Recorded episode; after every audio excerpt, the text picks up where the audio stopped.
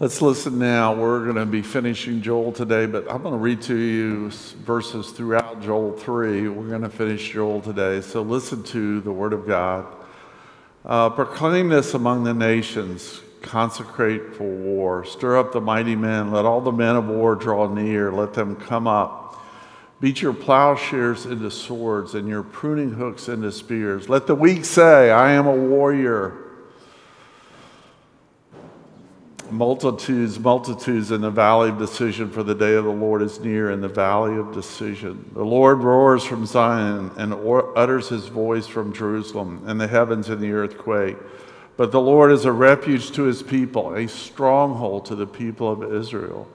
That, so that you shall know that I am the Lord your God, who dwells in Zion, my holy mountain, and Jerusalem shall be holy, and strangers never again pass through it. And in that day the mountains shall drip sweet wine, and the hills shall flow with milk, and all the stream beds of Judah shall flow with water. And a fountain shall come forth from the house of the Lord, and the water of the valley of Shittim. This is the word of God for the people of God. Thanks be to God. Amen. Please be seated.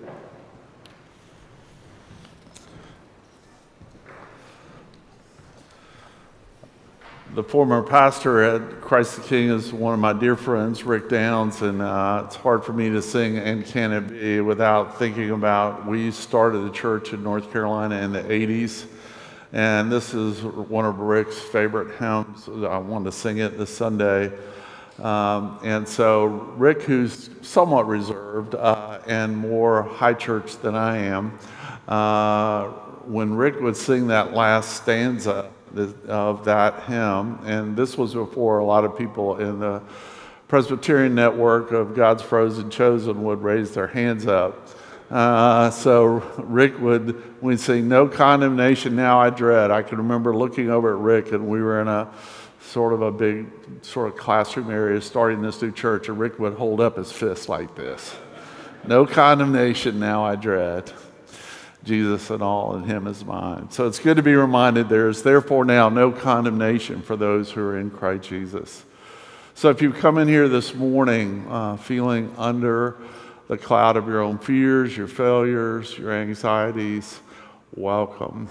Uh, there's one here to make himself real to us and to help us today. And as we look at this passage together, I'd like for us to pray as we did last week. So let's take a moment and be reminded that our Good Shepherd wants to feed us today. So Jesus will help us. So just take a moment and pray for yourself that you can hear the voice of the Good Shepherd.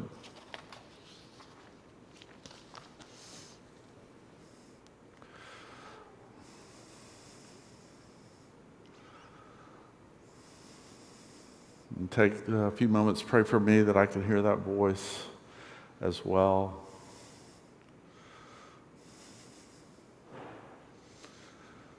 Father, we pray now that we would hear your voice, that you would invite us to be still and know that you are our God. And it's so counterintuitive, and it's hard for us, Lord, because you know our minds are racing already. The to do list for today, this week, is shouting at us or creating noise in our conscience and our heart and mind. So may you create a sanctuary in our souls right now where we can hear Jesus, you whisper to us. We can hear echoes of mercies and know blessed assurance Jesus is mine. So, Lord, help us today, we pray. Amen.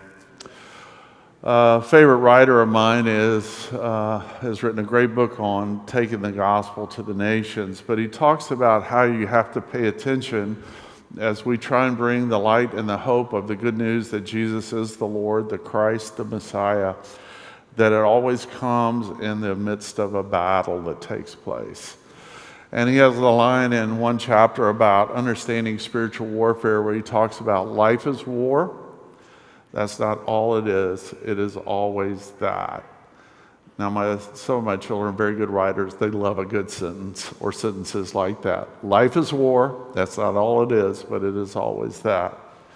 You see, my problem is some of you know the show Everybody Loves Raymond, all right? Uh, or you know of it. it's a 30 minute sitcom. It's funny, goofy character. Ray Romano plays Raymond. Um, and uh, I want to believe that I can live life with everybody loves me. And it's like a sitcom. We solve all our problems in 30 minutes or less with commercials. I want to have fun.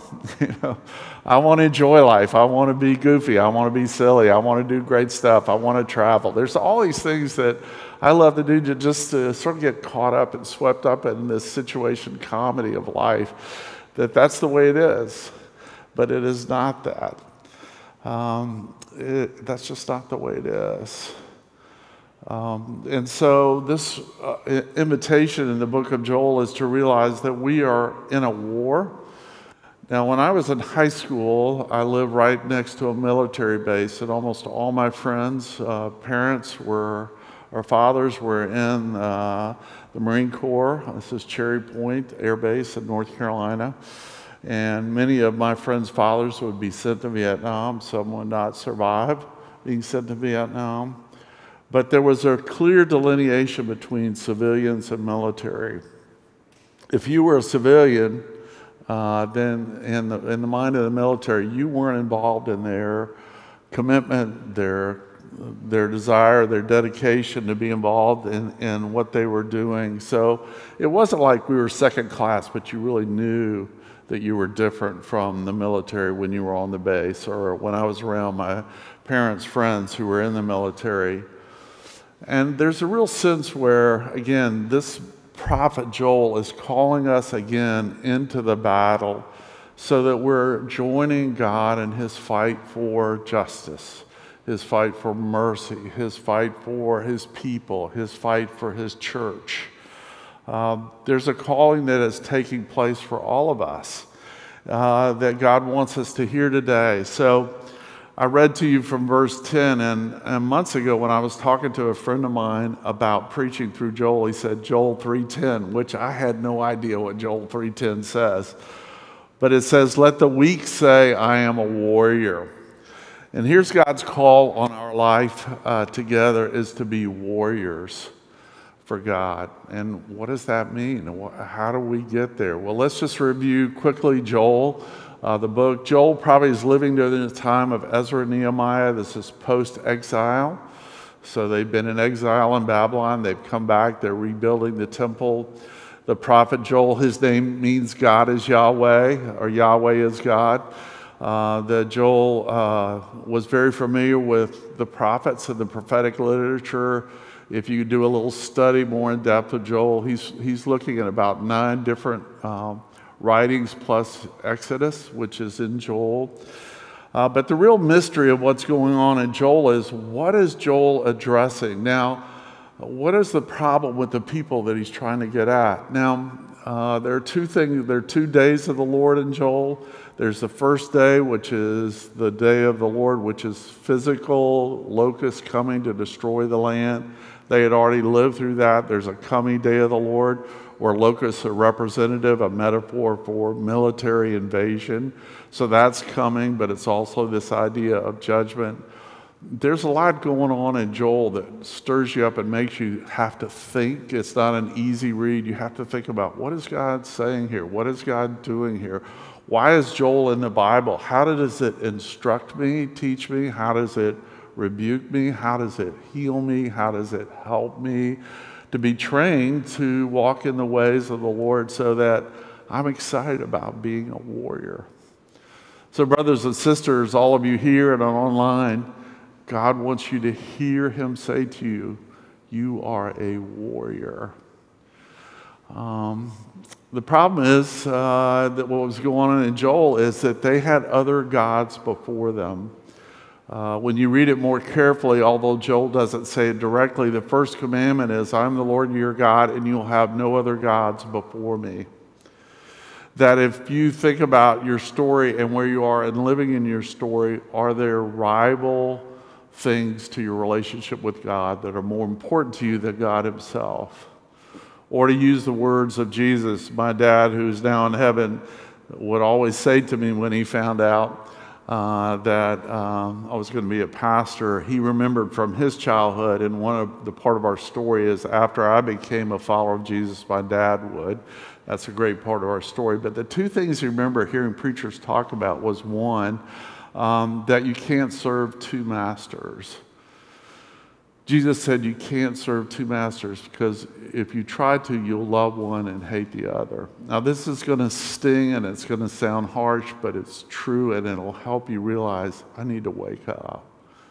I'm under the spell of the very thing that I'm to be at war against.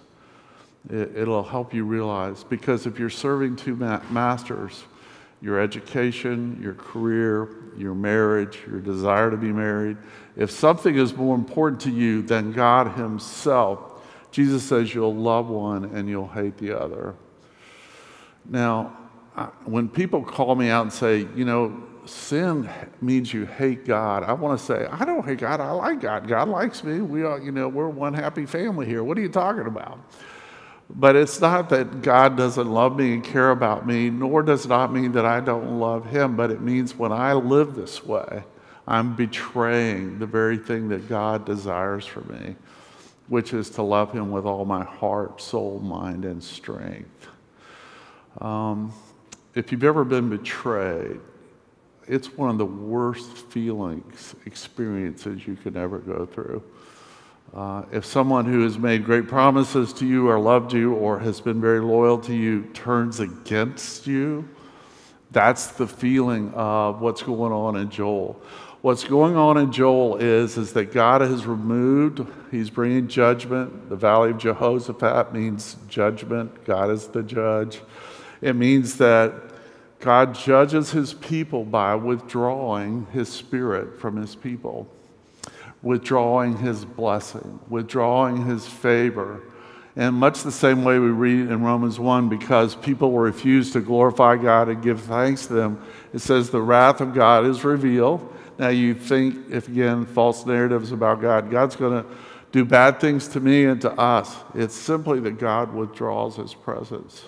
So if you're missing God as you come here today, if you're knowing there's so much more for me to know, and there's a deep ache, homesickness, loneliness deep within me, is God trying to get your attention through some of the things going on in your life to wake you up to the fact that you're missing his very presence. Now, here in Joel 3, three things go on, are going on. God says, I'm going to restore my presence to my people. Number two, I am going to do a work that's going to restore the beauty of the land. So, for all of us who love ecology and the, the beauty of taking care of this earth as we now know it, God says, I'm going to work to restore the land to become another Garden of Eden. Now, that's an ultimate new heaven, new earth, but wherever Christians are, they have a tremendous love for the sky, the air, the water, the land, the sea. God says, I'm going to do something that's going to restore the land. And then the last thing, I'm going to protect you from the enemies that are going to come against you, both real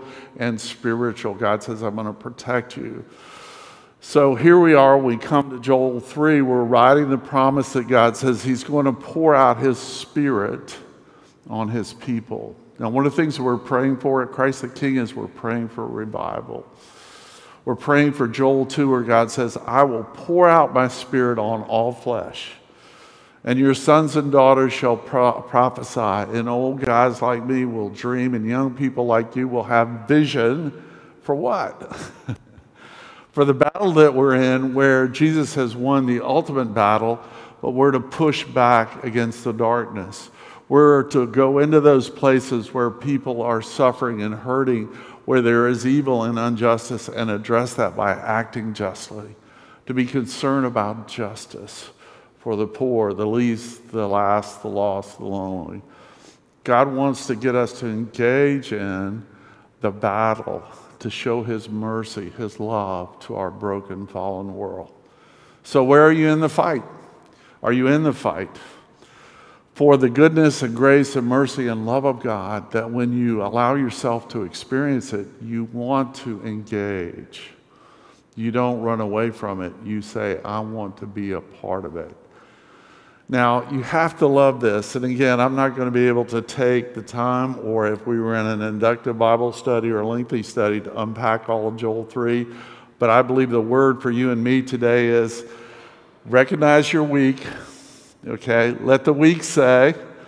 So I want to give you good news. If you feel like everything I've been talking about is like, blah, blah, blah, blah, you know, that's for somebody else. I'm, you know, I'm just, I, am such a failure. I'm, I've fallen too far. I keep telling God how sorry I am. I keep coming to church and nothing's happening. I've asked God to answer my prayers, nothing's happened. I am so weak. You know, I want you to hear God say to you, All right, that's good if you can admit you're weak. You can say, I am so weak. I need help. Now, let me address uh, again for those of you who've never understood that Jesus has come for you to help you is that Jesus became weak for you. Jesus went all the way down. He became weak for you so that you would understand He understands your weakness. Um, some of you know this movie and you know the story. Now, I'm new to Massachusetts and you, I read names of cities, and it sounds like if I just read it from my understanding of English, it would be pronounced this way but the town of Woburn. Hopefully, I said that right. Um, if you haven't seen the if you haven't seen the movie a civil action here's a you know you come to church i'm going to give you a little cultural uplift you know here uh, if you haven't seen the movie a civil action with john travolta here's one of your applications from the word of god to you today watch this movie all right a civil action go home and find it rent it watch it you'll bless me. You'll admit me. You say, Clyde, that was awesome. It was so good. All right. So in the movie, John Travolta is here in Boston. He's an attorney. He's an ambulance chasing kind of attorney. He only takes on big, dramatic cases, you know, that uh, to fight injustice or, you know, things that have happened to people. He's a litigator. And he's a big litigator and he's very successful. Now, this is based on a true story. You go to Wikipedia, read about the guy who is at the heart of this story. But the thing that really grabbed me about the movie is this. So, what's happening is that this company is polluting the water supply above Woburn, and people are getting sick. And they can't, they can't get the company to own what they're doing, they can't get the government to help them what they're doing. So, in desperation, they hire this hot dog attorney, John Travolta, to be to defend them. And he comes and he's all dressed to the nines, a fancy suit, you know, and he's standing there, and this family, the people are gathered around him, and he's going, "You can't afford me." you know, you can't pay me enough to take on your case. You know, and he's mocking these people for even wanting to ask him to do it. But he showed up, and some other people talked to him and say, Please help us. Here's why, here's why. And then finally, a mother says this She says, We can drink the water and we get sick, but when our children drink it, they die. And right at that point, point John Travolta, the attorney, says, I'll take the case. Now, to watch the case, it's a great picture of the gospel because this man who play, whose name I should have known uh, so I could say his name, basically dedicates his life to getting clean water for children. He is transformed, he is changed, he is just the transformation of his story. Now, again, um, it's not a perfect story, it's not a perfect analogy to the gospel, but Jesus saw you in your death, that you've been drinking the water of our culture. You've been drinking the, the expectations of other people on your story, and you are dying a slow death because what's important to you are what people are saying to you or what you're holding on to, which is like arsenic. You know, it doesn't kill you just right away, but over time, you're dying on the inside. You're dying. Your soul is wasting away. You are losing any perspective of is there hope? And Jesus came, and he came to say to you and to me, I'm here to rescue from the wages of your sin, which is death, and give you this free gift a relationship with me, a free gift that will let you enter into the presence of the Father, Son, and Holy Spirit. So here's where it really gets exciting. It goes from where you have nothing, you are weak, You now realize I'm a part of the people of God, I'm a part of the temple of God. I am now called holy, and I get to live that out. And I am a warrior. So if you're feeling weak this morning, you can say, I am a warrior, but you can't say that until you realize Jesus, who was the ultimate warrior, the ultimate champion, became weak and died in your place so that you might be released from the lie that your life's never going to count, that your life's never going to matter, that you're never going to make a difference in this world.